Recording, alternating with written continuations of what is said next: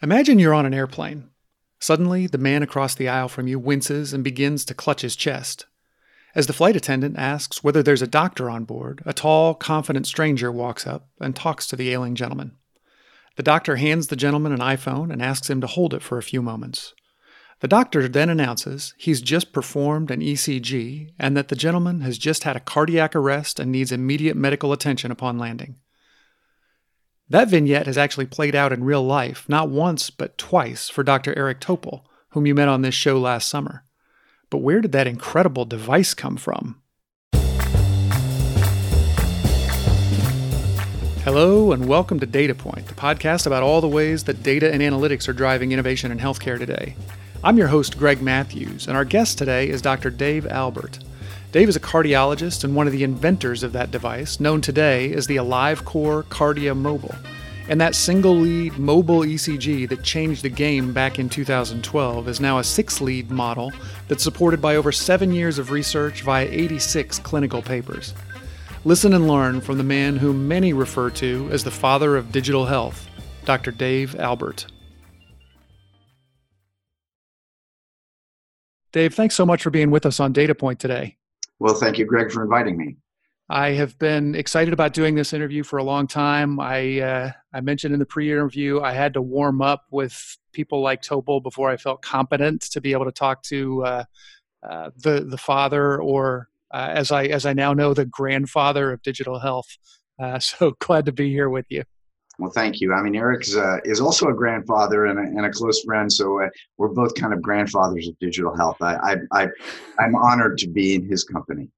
In fact, I think one of the first times that I became aware of AliveCor was uh, when he had his first of what I understand are multiple incidents of actually using AliveCor uh, to diagnose a patient on an airplane.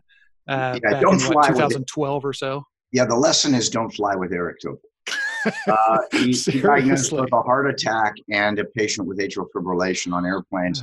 and so I know that whenever I, I'm, I'm traveling to a heart meeting and I know he's going to be there, I want to find out what plane he's on so I'm not on. exactly. So the way I love to do this show, Dave, is I before we dive into the work and sort of your vision for the future, I'd love to take a quick look back um, at some of the milestones that really pointed you in this direction? I know you've been working in this space for a long time. Uh, AliveCor was not your first digital health company, but can you give us sort of a, a, a brief history of how did you come to found this innovative company? Yeah, sure. Uh, well, it goes all the way back to 1995, what I would call the Jurassic period of the internet and of wireless data.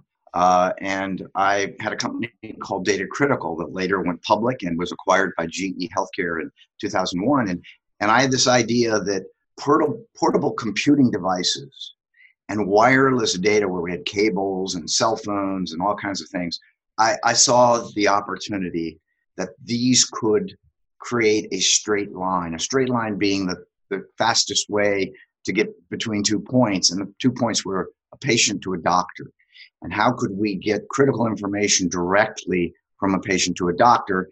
And portable you know, computing things like palm pilots and cellular modems. Uh, so so it built a prototype. And we actually uh, at, at, at, data critical got a 510k and got a patent on that technology mm-hmm. and never introduced it commercially because it was a kludge you could if you, it looked like something from rube goldberg you know it, it, kind of like the early days of wearable computing. If you ever followed the MIT early days, these people had these headsets and these backpacks. Mm-hmm. It was kind of like that. But but the idea was sound. It was just uh, as Silicon Valley says, to be early is to be wrong, and I was just way early. So later, uh, GE bought my company, and uh, I left after being chief scientist at GE Cardiology, and and in 2007, Steve Jobs introduced the, you know the one more thing, and comes back and introduced mm. the iPhone, to which Steve Ballmer and the uh, at time CEO of Nokia said, "That's a joke." Mm-hmm, yeah, uh, right. and and then 18 months later, they opened the App Store and they opened the platform. And so I got a couple of partners of mine who I'd known for a long time in the medical device cardiology business, and we built the first prototype. And uh, the rest is kind of history. I, I on December 30th, 2010, I went in, I was getting ready to go to the Consumer Electronics Show to show these new cool prototype It was an mm-hmm. iPhone 4 case. And I went in and I made a four minute unscripted video and I uploaded it because my nine year old who did Nerf gun modification videos had taught me how to do that. He's a sophomore at Harvard now. He's six foot two, but then he was nine, and and I just happened as I was uploading it to click share with your LinkedIn connections. There was a button, and I had about 300 LinkedIn connections. I have 9,000 LinkedIn connections right now, but right. I had 300 at the time. I wasn't on Twitter. I, I had Facebook, maybe two people, and so I went home thinking nothing.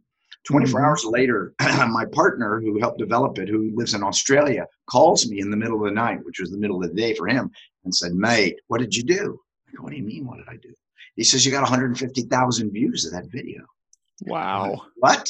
And later I was called by Good Morning America, Fox and Friends. And when I went to CES, I was tracked down, including by Apple. They met wow. with me three times in 24 hours, and I was on Fox and Friends at literally four in the morning because that was seven in the morning in New York. Of and course. Good Morning America, I had to get up at you know one. Uh, I, I don't know that I went to sleep. It was crazy, and and then after that, I was contacted by venture capitalists and by General Electric, and then ultimately the next, you know, Qualcomm became an early investor, and then the, the next CES, I'm standing in a Qualcomm booth at a little kiosk, and this guy comes up to me and goes, "You're Dave Albert," and I go, "Yeah." And I said, I think I know you. Aren't you Vinod Khosla? He goes, Yes. He said, I'd like huh. you to see me. And he's chairman of our board now. And so, uh, you know, that was the beginning. Eric Topol had called me, and, and it, it became, uh, I would say it was almost an accidental venture. That's and, amazing. Um, you know, again, 86 peer reviewed publications, about 25 patents later. Uh, the first venture capitalist gave me a term sheet. I will not to say who they were, had went out and uh, had a patent lawyer look, and I have 66 issued U.S. patents. And they said, You're never going to get these patents. Well, I got every one of them. And they wow. turned me down. And today I let them take me out at JP Morgan. Drinks are on them. Because, and they, they shake their head and go, Well, you know, some you win some, you lose some. I go, I get it. You know, we're all human. Well, most of us, that is. Um, and so, I, you know, that's just it's, it's been a whirlwind. Uh, it's yeah. been you know it's an overnight success 10 years in the making. Exactly like most overnight successes right? Um, exactly right. uh, let me let me dive into something that you said because it really it blew my mind then and it still does. When you launched that first generation of AliveCor product it was it was as though we went instantly from carving canoes to a battleship. The leap was so enormous to go where you went. How can you tell talk, talk, tell the listeners anything about that process? Like I know Remember, you, get, you see the years, iPhone and well, it was 15 years before. I'd had this idea 15 years earlier. Wow. And and you know, by the way, we licensed the patents that were then owned by General Electric. We licensed them, uh, and we, we, finished paying royalties and things. That's all done. But they're they're a you know a, a, good friends. Let's put it that way. They're good friends. And and I'd had the idea 15 years before, it just wasn't practical. And then suddenly, I guess it, you know, being old and and liking to put things together, I said, wait a second, this makes the idea practical. It was a good idea then. It's a really good idea now. And that was such a groundbreaking product. I, I have to tell you an anecdote related to it. So when my video went went went viral, which it did, and I had to do a TEDx video on virality, which is really an interesting subject today, given nCoV. Um, yes. And I said, we, as a physician, I was raised that you know viral epidemics are really bad things. But now we've learned that that going viral and, and global viral epidemics, pandemics, are not necessarily bad things when they're idea pandemics, mm-hmm. as opposed to viral uh, virus pandemics. And so, you know, we learned as we went. 2010 was really early days of digital health. Oh yeah. And and I would go to medical meetings and get up, and inevitably I would have a cardiologist raise their hand and say, "But this is just a one lead ECG. Mm-hmm. This is not a 12 lead ECG."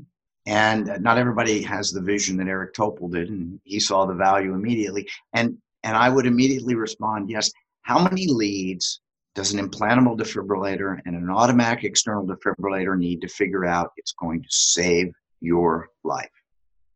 And they'd sit there and go, one, and then they just sit down. Mm-hmm.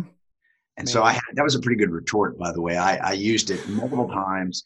And, and to, of course, today we have a six lead ECG. So we're halfway Right. to the 12 lead. And, you know, maybe I'm, maybe I know where I'm going, but I, we don't talk about futures at AliveCor, but, but we have a six lead ECG. It was our, it wasn't our response to Apple. It was just, we had it, it was coming. Yeah. And, uh, and it, it is, it has many, many new applications and many, many new diseases. So I can just tell you, this has been an evolution.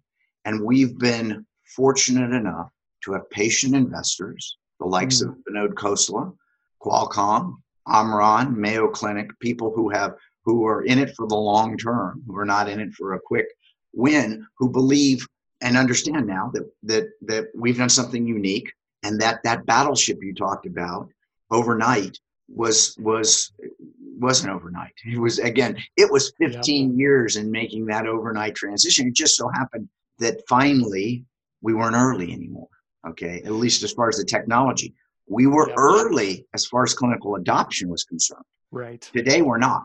So every major medical center uses AliveCor, but but back then, so we had to survive across that chasm. And so it's been a series of chasm chasm crossings, and and I feel I feel very blessed that we've crossed them.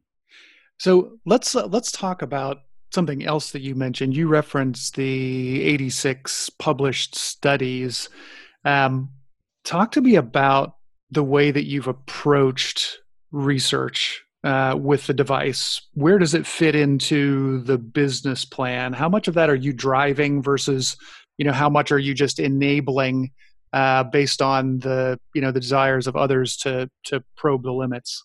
Sure. Well, I think it started with me driving because Mm-hmm. the first thing we did, it's an interesting anecdote that in the beginning, uh, I'd been working with at, at the University of Oklahoma Division of Cardiology for uh, since 1980, since I was a medical student. Uh, I was a summer summer uh, student there, and and so I went to my friends and we did a 55 person uh, clinical validation study at the Oklahoma City VA hospital. Went through all the rigmarole takes to do that, but we did it, and we presented it at the Heart Rhythm Society in in uh, 2010 as a Mhm. late breaker. It was re- an innovation. It was really cool. And uh, what I will tell you is, we embraced the notion that we're going to get validation and acceptance through clinical research and proof. And and and because we were new, remember the battleship? We had people, and I know all these people.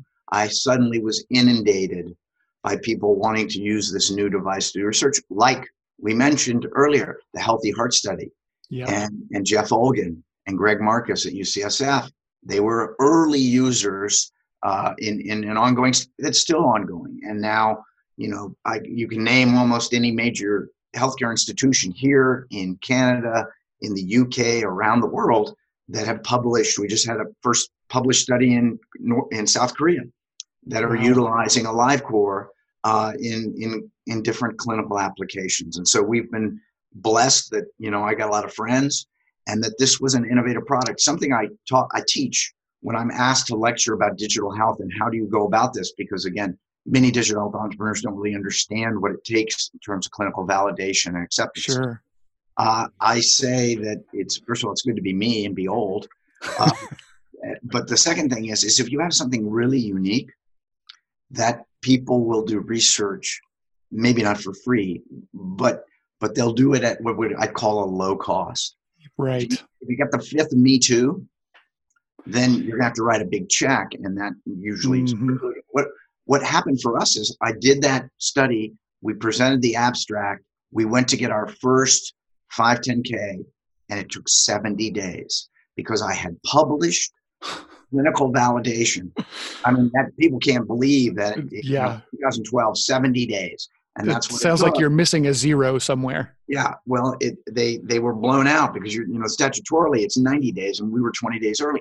It, it's and and we've done that time and time again.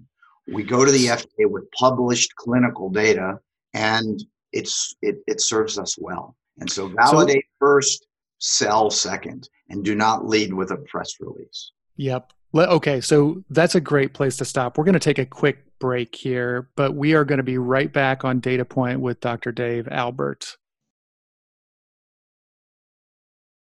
All right, we are back on Data Point. Our guest today is Dr. Dave Albert. Dave, when we went into the break, you had just made a pretty profound point, which was really that clinical research always needs to lead. It's not lead with a press release. It's not lead, you know, with uh, a fishing expedition trying to to generate a bunch of money uh, from from investors until you've proven your point.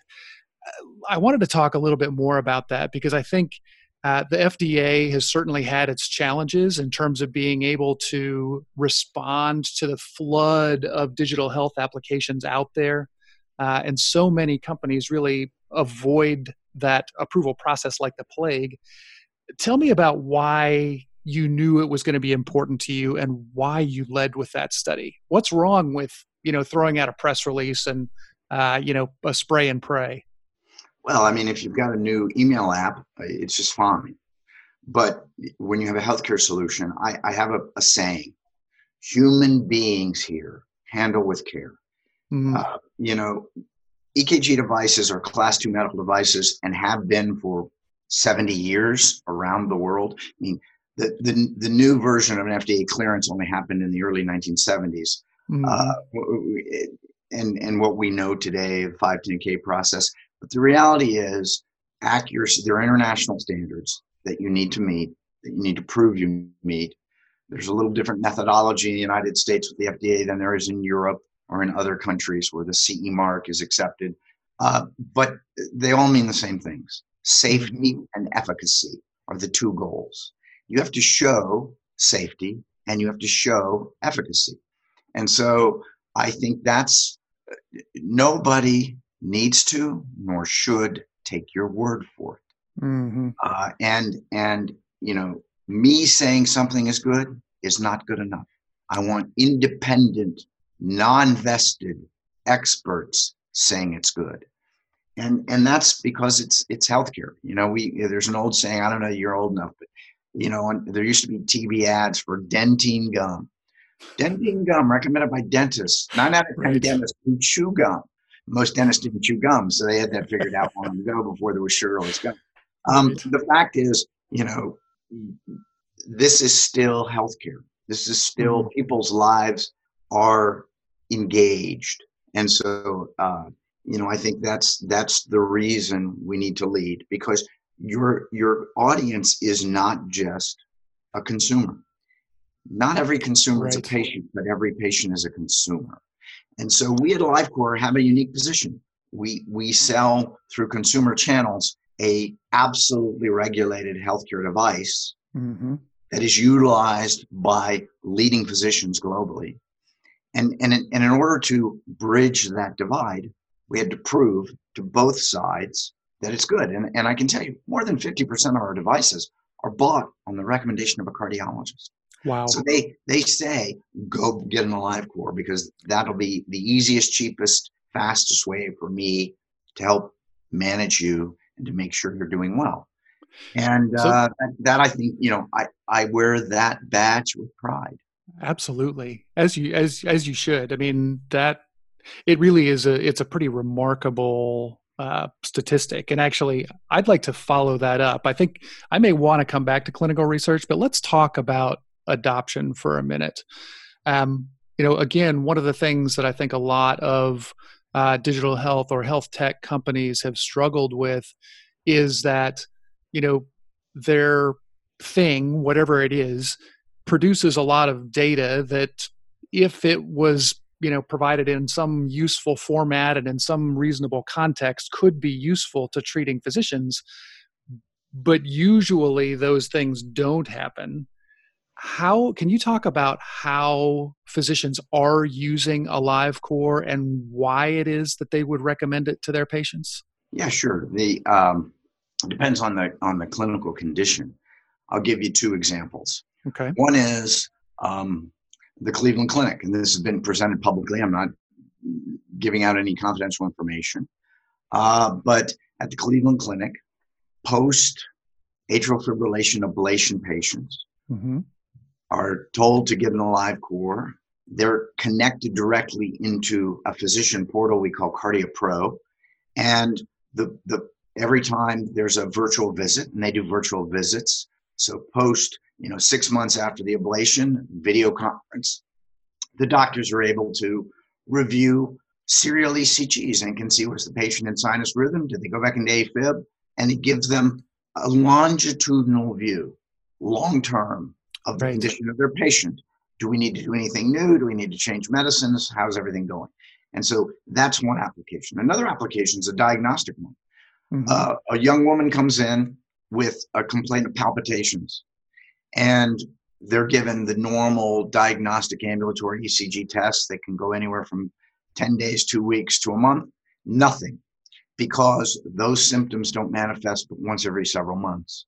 Right. So those patients are told, go get an AliveCor, and when you feel your symptoms, record it and send it to me. And they record, in many instances, what, what's called PSVT, paroxysmal supraventricular tachycardia, which can, in many instances, also be treated with an ablation and cured, cured, done, never need to come back. And wow. so we have many, many, many examples of that. And so and, whether it's diagnostic or patient management, AliveCor is utilized by different doctors uh, to help take care of their patients.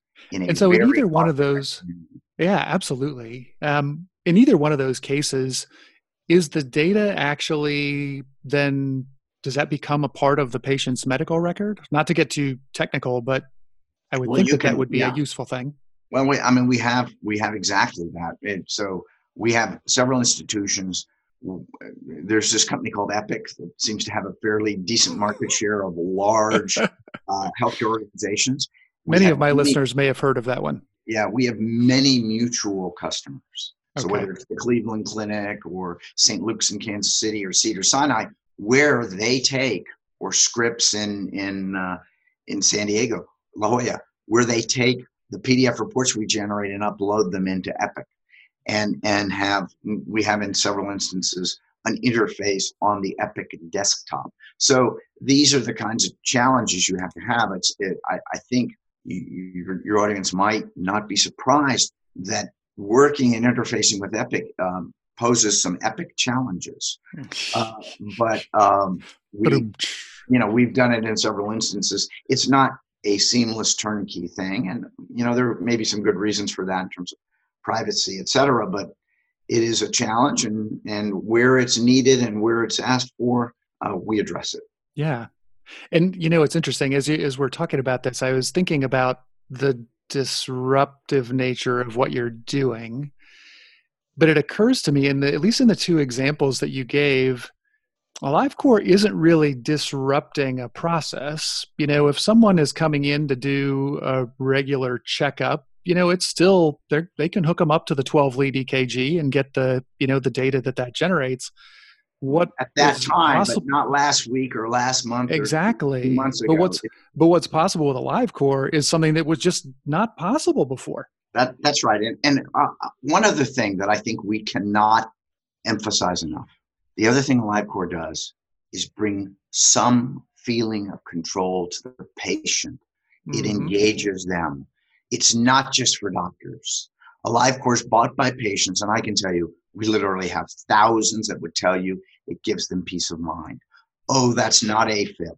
Or, oh, yes, that's the rhythm I'm normally in. Mm-hmm. And and that feeling of control when many of these people their disease process has made them feel that they're not in control. I can tell you I've heard the term peace of mind and I've been thanked so many times I'm kind of embarrassed. And um, you know, uh, that's equally as important what we bring to patients as what we bring to healthcare providers. Has that has that impact on patients, that particular impact, been a part of any of the clinical studies that you referenced? Oh, absolutely. We we we are uh, you know there are a number of providers who who have integrated the patient outcomes and, and surveys and into their studies and and are doing so on in an ongoing manner. I think uh, you know I think everybody understands now. Doctors don't live in isolation anymore. There's this thing called health grades. Yelp is just as important to doctors as it is to the uh, the burger joint down the street. Sure. Interesting.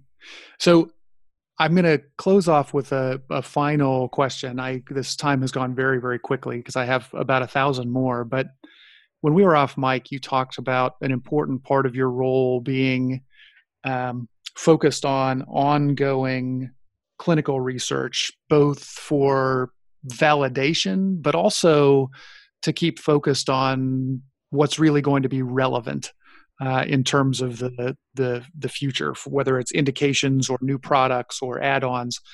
Can you talk a little bit about how you manage that process? How you ascertain relevance?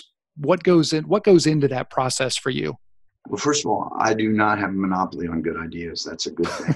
and I'm old enough to understand that I better keep my ears open and my mouth shut many times.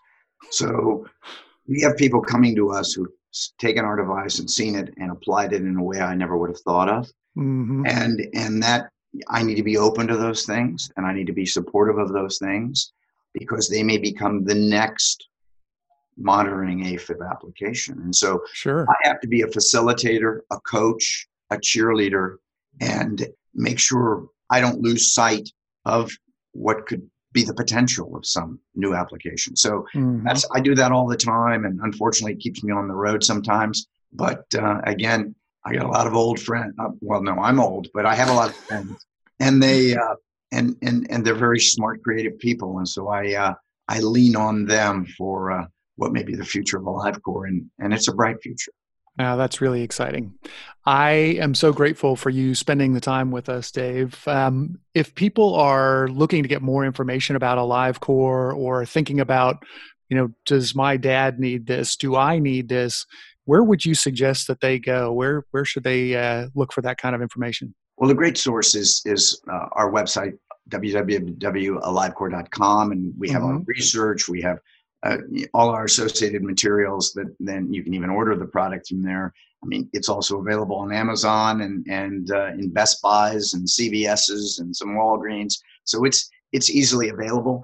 Um, I, I think for those who are seriously interested, there are a number of patient advocacy sites that are on Facebook and other places where they have people who are happy to tell you their personal stories of AliveCor.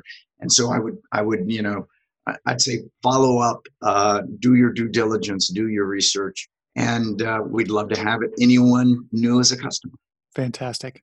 Dave, thanks so much for being here with us on Data Point today. I uh, am excited to watch where what the future holds for AliveCor. Thank you for inviting me, Greg. Thanks so much for listening to the Data Point podcast. If you like what you've heard, please do rate, review, and share it with your social network. It means a lot. And if you have ideas for show topics or guests, please email them to me at greg at healthquant.health or send a direct message to at Chimoose on Twitter. That's C H I M O O S E on Twitter. For more information about this show or any of the terrific healthcare podcasts in the Touchpoint Media Network, check them out at touchpoint.health. See you next time.